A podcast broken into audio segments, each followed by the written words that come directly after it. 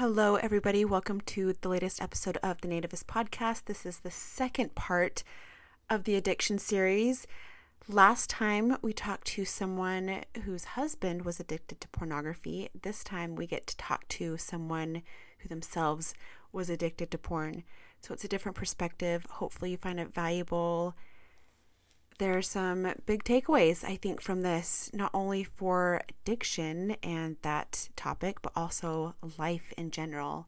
And it's a good one. I think you'll like it. Thank you. Welcome to the Nativist Podcast, where we tap into our instinct and natural power to live intuitively.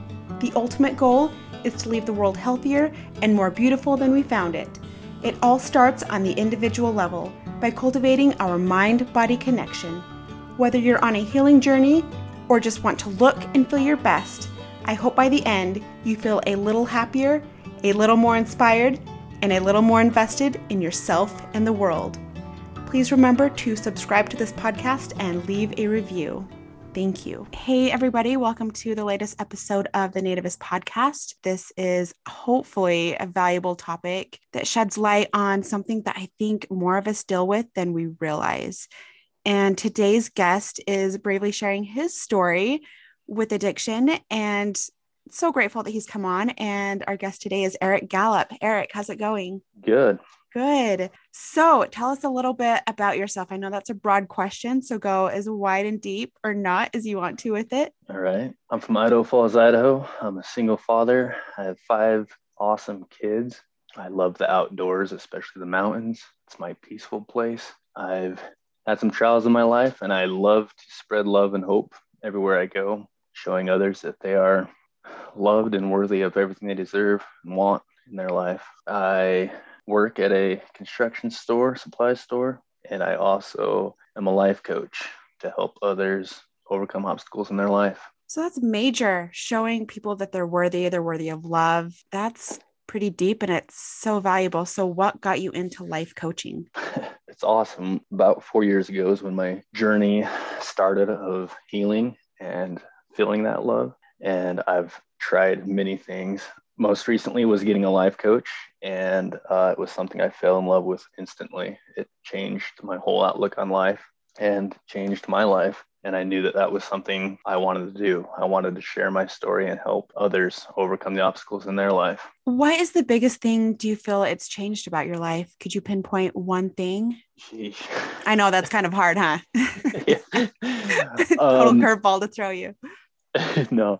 I mean it comes down to mindset i think. Um, yeah, just yeah, realizing yeah. that everything i go through is for my good. It can be the crappiest thing in life but just realizing that i can either let it defeat me or i can learn from it and grow i love that mindset is paramount it's so so important what was your mindset when you were younger, when you were growing up? What was your natural default mindset before it is what it is now? I think it was just more of being told what to do. And, mm. and so it was just, it was this way or no way. Yeah. As far as reacting to that, that context or that environment that you were in, what was your mindset as you reacted to that? Uh, that I'm not good enough. I'm not mm. worthy.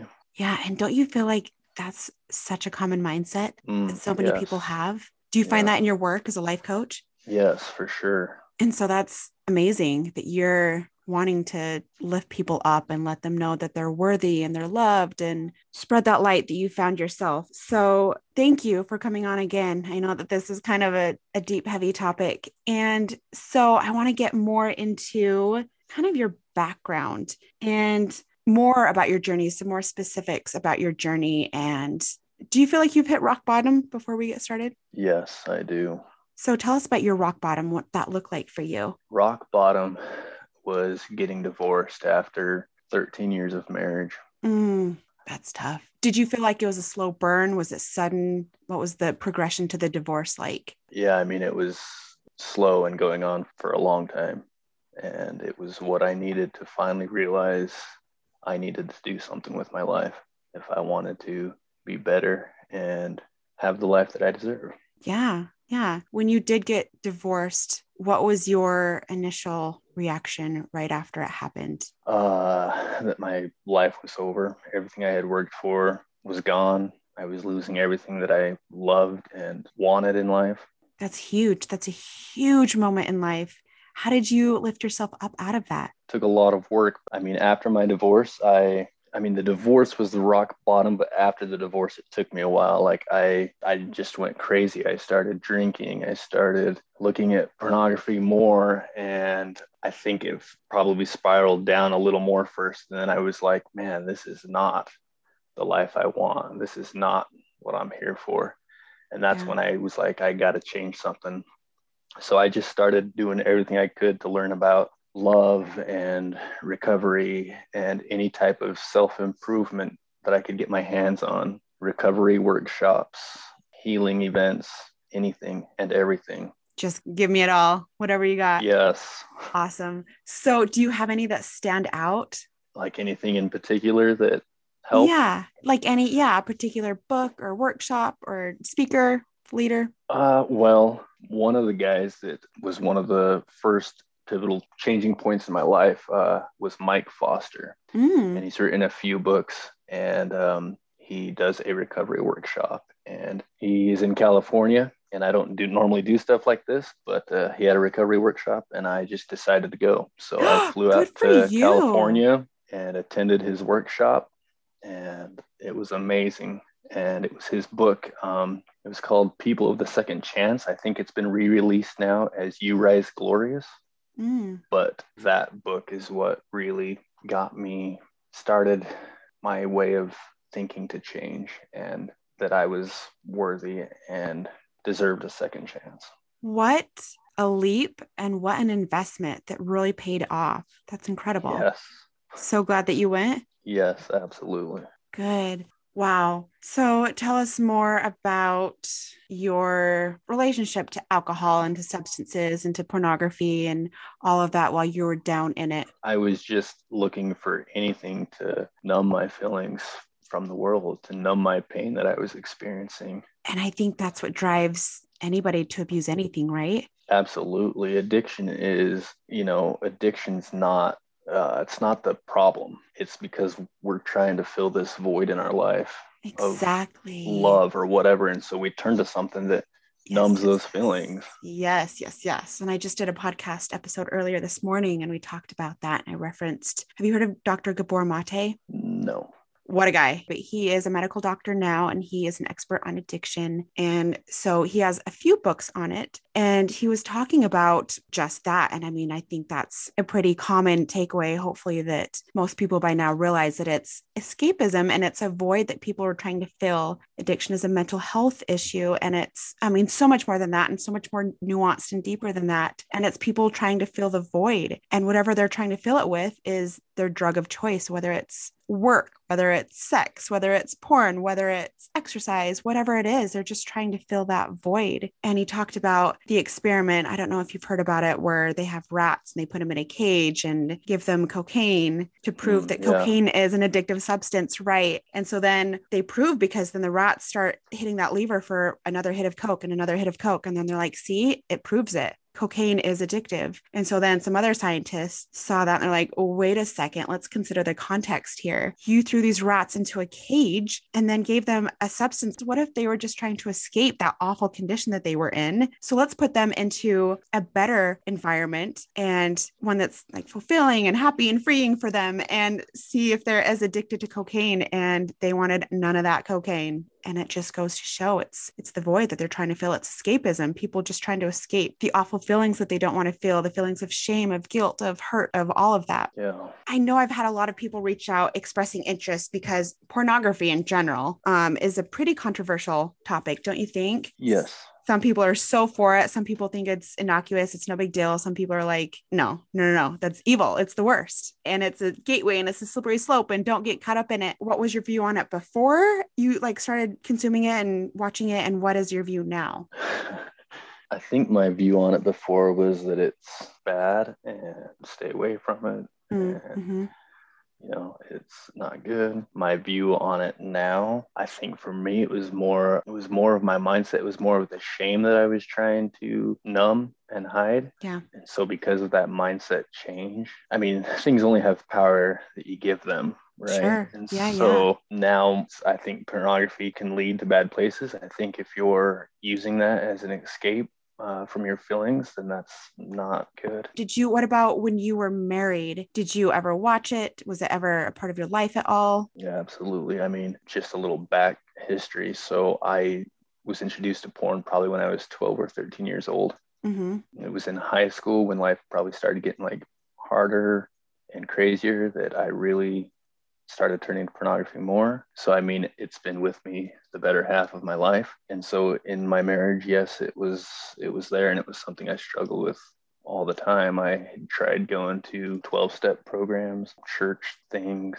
It's always something I struggled with. From your perspective, because I know a lot of particularly women have reached out and expressed concern or curiosity about what drives mainly men. I mean, both men and women consume pornography, but especially women wanting to know about men, what drives them. And I mean, this circles back to our earlier conversation about trying to fill a void and trying to escape and all of that. But from your perspective, was it because you weren't fulfilled in your relationship? Was it more just that inner void that had nothing to do with your partner, was completely independent of that, or what was going on? I mean, I know that you kind of covered this, but just from that particular angle, was Yeah, it because you weren't um, happy in a relationship? Did it have anything to do with your partner or no? No, um, you know, I don't think it had anything to do with my partner, be honest. It was something I grew up with and I learned early that I could use it to numb my feelings. And so I Okay. think, you know, it was more of just not facing life and uh, dealing with problems a healthy way. Sure. So, do you think that anybody, men and women, do you think that there's a way to watch porn, to consume porn in a healthy way or like in a balanced way? I mean, not that we're saying that porn is the best thing ever, but is there a way to do it moderately? So, do you think there's a healthy way and a balanced way? To watch porn to where it doesn't impede on your relationship and it's all good? Or do you think that people should completely stay away from porn? Uh, you know, I, I mean, that's. And I know it's an individual. Yeah. Definitely, an, yeah, definitely an individual thing. Um, sure, sure. but I think it could be used in a healthy way. I've never seen it that way, so Mm. I wouldn't know it from that way. Yeah, yeah. Uh, I've heard plenty of you know stories that it is, but Yeah. for me, I know it's just it was something that I was using to to avoid life, and so it was not healthy. And that's all you can do, right? Is speak from your perspective. Yeah, I, you being first introduced to it when you were 12, 13, that's pretty standard, right? that is yes.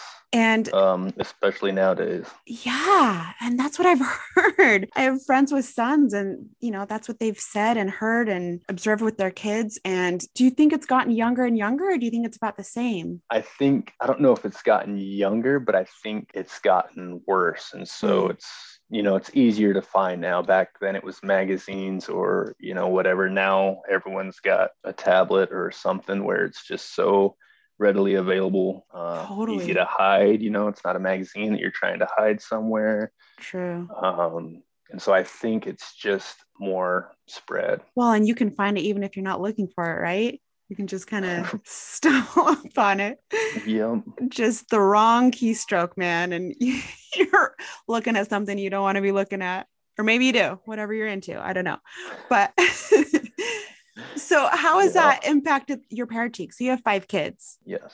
And how has that impacted your parenting? Are you pretty protective of them? No, not like that. I think the biggest thing that is impacted is just me being more loving, Mm, more open to their desires. Um, yes. Because for me, it was just, it was more shamed. It was more shame driven for me and more Yeah, yeah. feeling like I wasn't worthy and good enough and love. And Yeah. um, so I would say the biggest impact on my kids has just been me being more open and loving to them, hopefully building that relationship so that they know they can talk to me about hard things. Yes.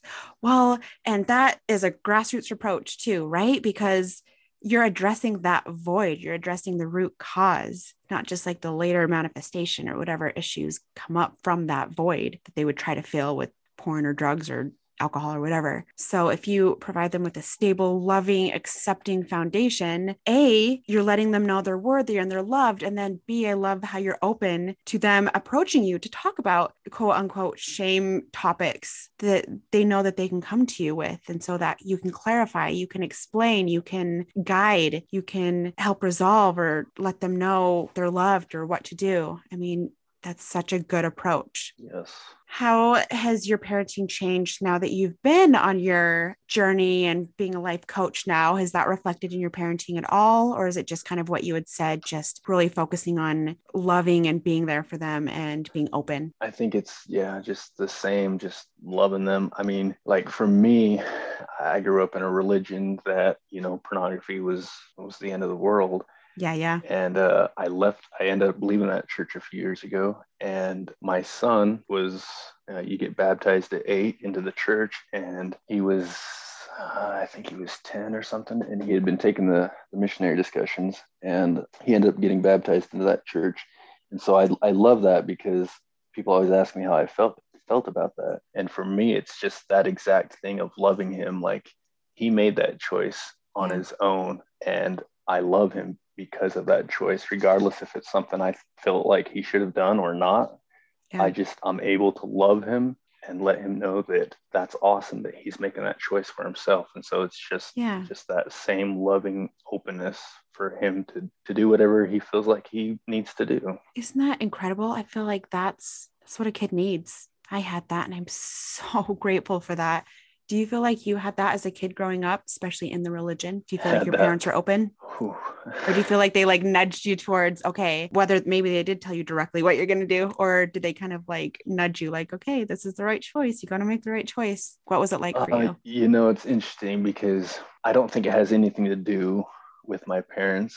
Hmm. Uh, necessarily. It's mm-hmm. the way that I internalize things. Mm-hmm. Um, so there were times that, yeah, I, I, didn't feel that love and that's probably where I got some of my shame and unworthy feelings. But I don't think it was something that, I mean, obviously it wasn't something they were trying to do. Sure. It was just what I took from it. So, where do you think that came from? Deep down to the core, where do you think that shame came from and that feeling of a lack of worth or worthiness?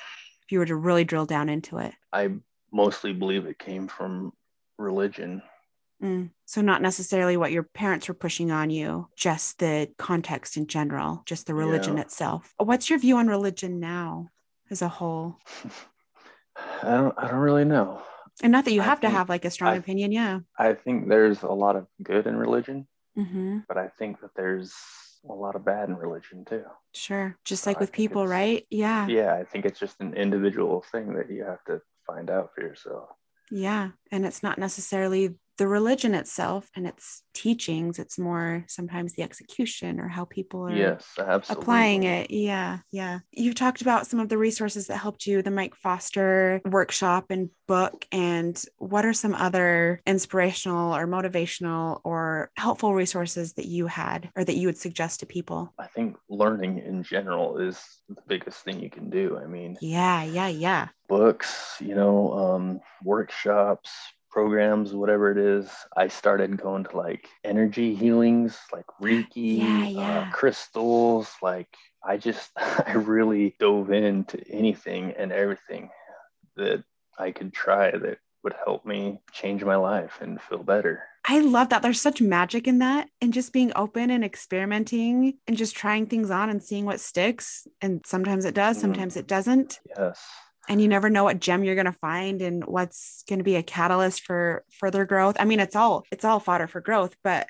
you never know like what is going to be like a really valuable link for you to really uh, well i think yeah leverage. i think the important one of the biggest things is that one thing doesn't work the same for everyone Yes. And so it really yes. is finding whatever it is that works for you. Yes. And really using it not to mask, not to escape, because sometimes don't you think it can be another means of escape and people can be addicted to personal development? Mm. And it's tricky. And this is kind of like a tricky point to talk about. You can see yourself as broken and a continual project that you need to fix and continually develop and fix. And I am a lifelong major advocate for, like you said, continual learning, lifelong learning, lifelong growth, lifelong evolution. But also, I think there needs to be a balance with that, like with anything, and not using it to escape and to mask and to view yourself as a project. Also, accepting yourself as you are too. And I think there's such value in that. And not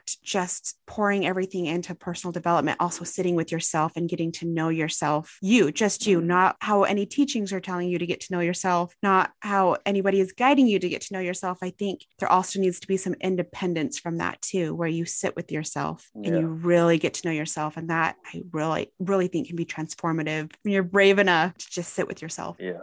And face your thoughts and face your demons and face your gnarly parts. Yeah. Do you have any messages for people that you would want to shout out? Like any parting words, anything that you would really want to leave them with? Just that you are worthy of living your best life. You deserve love and worthiness.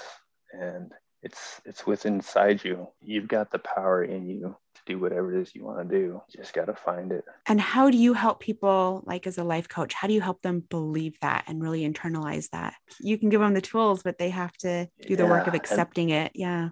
Yes, and that makes it hard. That's probably the hardest part of being a life coach because yeah i just love everyone i mean after what i've been through like i'm just able to see people you know with love and know that they're capable but all i can do is give them the tools and hope that they something sticks with them yeah. Do you find yourself having lows? Everybody has highs and everybody has lows. They just do. It's the human experience. What are your lows like now? When you say that it makes me think that they're not as low because I like to think that I'm continually climbing up. And so when I think of a low now, it's not as low as it once was just because I know that I'm learning from it. I can yeah. use it.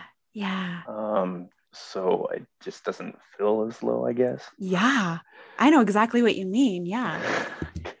Tell me if this resonates with you. I'm with you. And there are peaks and valleys, but the valleys don't seem like valleys. They're yeah. maybe just not as high as the other points, but there's still that elevated mindset where you're like, I feel that this is maybe not an ideal situation or ideal feeling or whatever, but it just doesn't have power over you. It's like you're distanced or removed from it, or you're just like it's it's not as high as the other point sure but it doesn't feel like a low yeah does that resonate um, is that how it is with you yeah absolutely yeah. and when you said that it made me think how before my lows were like these just dark valleys yeah. like, you know yeah. but now even now even the valleys are beautiful yes exactly Yes, I love that you said that. I was, yes, I that's what I was gonna say.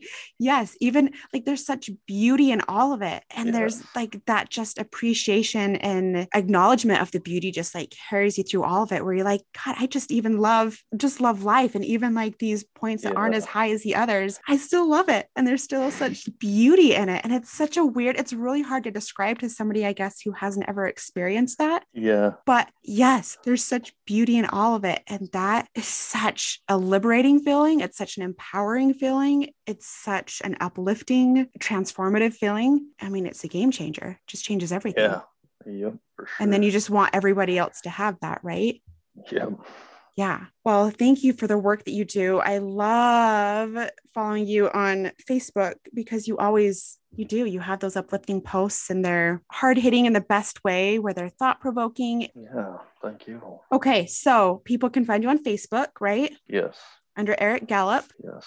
Perfect. I have a page called Curative Coaching. C U R A T I V E C O A C H I N G. Perfect. And I'll put that in the show notes too. Well, thank you, Eric, so much. Yes. Thank you for coming on. Thank you for sharing your experience. It means a lot.